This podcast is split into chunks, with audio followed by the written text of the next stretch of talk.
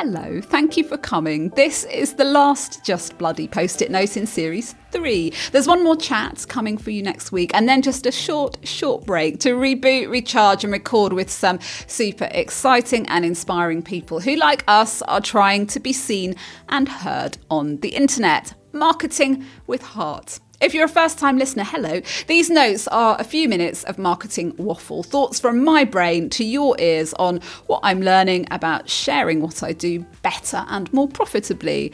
This time, I want to talk to you about your brand promise and what the awkward case of Will Smith shows us.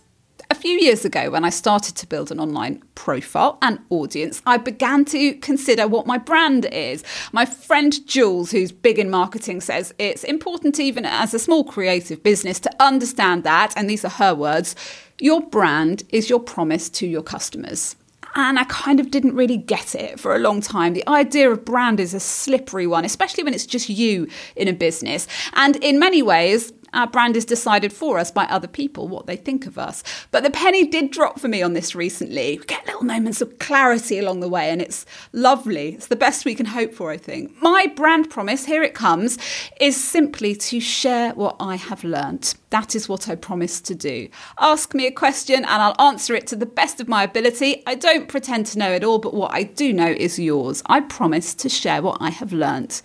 What's yours and why does it help to understand it? And what's it got to do with Will Smith?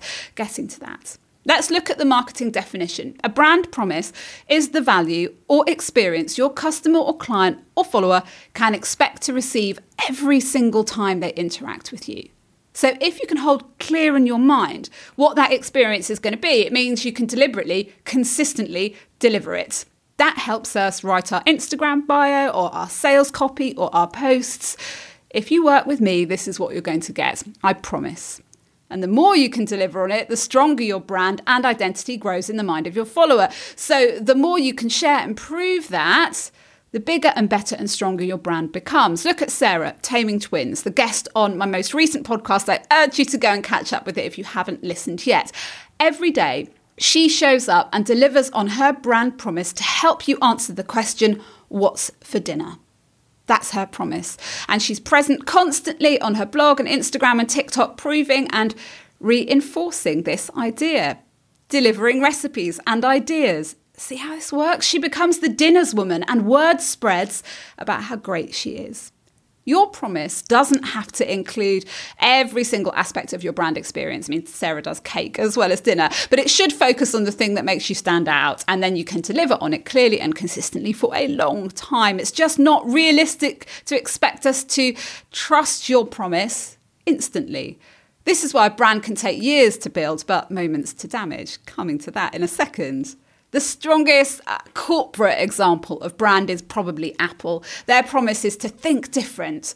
They're promising to inspire their customers with new ideas, and so they keep them coming. And we buy into it because we like to consider ourselves think different people too.